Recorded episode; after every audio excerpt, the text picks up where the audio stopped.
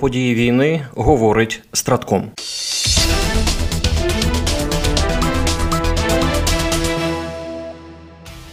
Впродовж доби відбулося 79 бойових зіткнень. Ворог завдав один ракетний та три авіаційні удари, здійснив 13 обстрілів з реактивних систем залпового вогню по позиціях наших військ та населених пунктах. Внаслідок російських терористичних атак, на жаль, є поранені серед цивільного населення. На сіверському та слобожанському напрямках противник зберігає військову присутність у прикордонних районах, проводить диверсійно-розвідувальну діяльність, здійснює обстріли населених пунктів з території РФ, нарощує щільність мінно-вибухових загороджень вздовж державного кордону України. Артилерійських та мінометних обстрілів зазнали близько 15 населених пунктів. На Куп'янському напрямку ворог вів безуспішні штурмові дії в районах Синьківки та Петропавлівки Харківської області, де силами оборони відбито три атаки. На Лиманському напрямку противник вів безуспішні штурмові дії. Тут наші воїни відбили 12 атак. На Бахмутському напрямку наші захисники відбили 28 атак противника поблизу Богданівки, Іванівського, Кліщіївки та Андріївки Донецької області. Сили оборони України продовжують штурмові дії південніше Бахмута Донецької області, завдають ворогу втрат у живій силі та техніці, закріплюються на досягнутих рубежах. У зоні відповідальності оперативно-стратегічного групування військ Таврія на Авдіївському напрямку ворог не полишає спроб оточити Авдіївку. Наші воїни стійко тримають оборону, завдаючи окупантам значних втрат.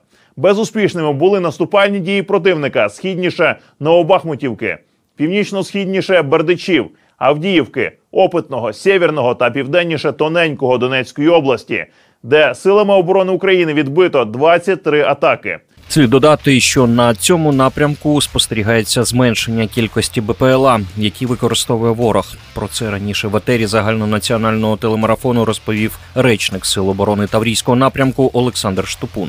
За його словами, в районі Авдіївки окупанти намагаються наступати на шести напрямках. При цьому їх тактика полягає у використанні наземних атак групами по 10-20 осіб. В той же час у цієї тактики є і інший бік, а саме збільшується кількість окупантів, які здаються в полон. Так, за інформацією речника Сил оборони Таврійського напрямку, на 27 листопада здалися в полон майже 30 російських військових.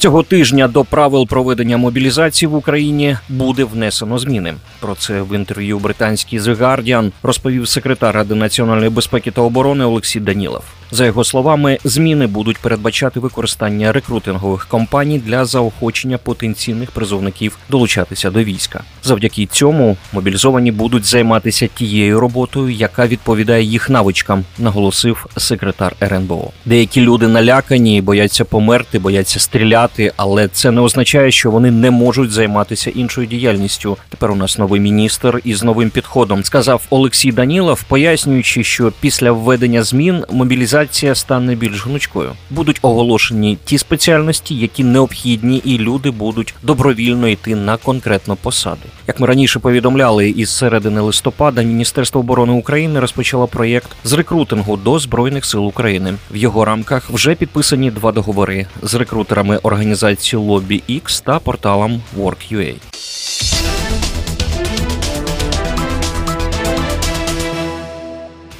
Державний департамент США оптимістично налаштований щодо перспектив схвалення пакета додаткового фінансування для України та інших оборонних потреб у Конгресі. Про це на брифінгу зазначив помічник державного секретаря США з питань Європи та Євразії Джеймс О'Брайен. Ми вважаємо, що на підтримку цього пакету існує значна більшість. Він має бути винесений на голосування в Сенаті і Палаті представників. Сказав він. Як відомо, що у вересні Білий Дім звернувся до Конгресу з проханням схвалити пакет додаткового фінансування обсягом 106 мільярдів доларів, з яких понад 61 мільярд доларів це фінансування безпекових потреб України. Інші кошти видатки на допомогу Ізраїлю, Тайваню і захист власного американського кордону. У свою чергу у Конгресі США пообіцяли схвалити допомогу Україні до Різдва, тобто до 25 грудня. Спікер Палати представників США Майк Джонсон заявив про свою впевненість та оптимістичність у цьому питанні. Проте закликав спочатку допомогти Ізраїлю. Україна ще один пріоритет, сказав спікер Конгресу США. Звичайно, ми не можемо дозволити Путіну пройти маршем через Європу, і ми розуміємо необхідність надання допомоги Україні.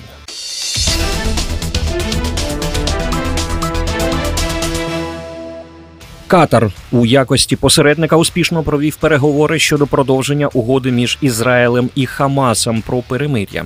Держава Катар оголошує, що в рамках триваючого посередництва було досягнуто домовленості про продовження гуманітарного перемир'я в секторі Гази ще на два дні, заявив прес-секретар Міністерства закордонних справ Катару Маджет Аль Ансарі. Водночас джерело в ізраїльському уряді повідомило CNN, що ця заява з'явилась після того, як президент США Джозеф Байден у понеділок провів телефонну розмову з прем'єр-міністром Катару. Як пише The Times of Israel, це означає, що принаймні ще по 10 ізраїльських заручників будуть звільнені у вівторок і середу. Також за ці додаткові два дні будуть звільнені 30 палестинських в'язнів.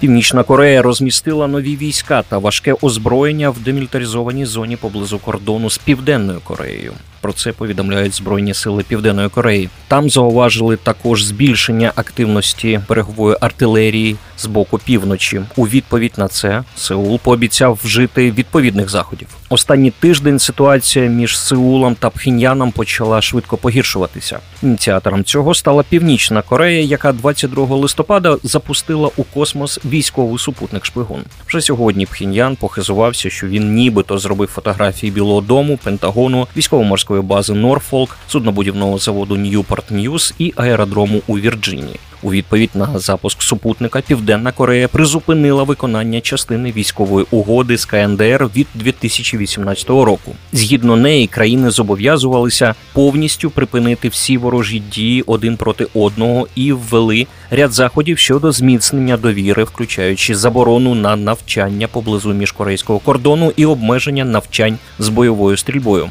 Сторони також прибрали частину постів охорони і відкрили військову гарячу лінію. І тепер цієї розрядці прийшов кінець. Відтепер наша армія ніколи не буде зв'язана військовою угодою північ-південь. Йдеться в повідомленні Міністерства оборони Північної Кореї. Ми відкличемо кроки вжиті для запобігання військової напруги та конфлікту в усіх сферах, включаючи землю, море та повітря, і розгорнемо більш потужні збройні сили та нову військову техніку в регіоні вздовж військової демаркаційної лінії. Прикметно, що зробивши цю заяву, Пхеньян поклав всю відповідальність за можливу ескалацію і початок бойових дій на Сеул. Тим самим Північна Корея взяла на озброєння інформаційну тактику іншої країни-агресора та свого партнера по вісі зла, а саме Росії. Як відомо, напавши на Україну, Москва звинувачує в цьому нападі саме українців.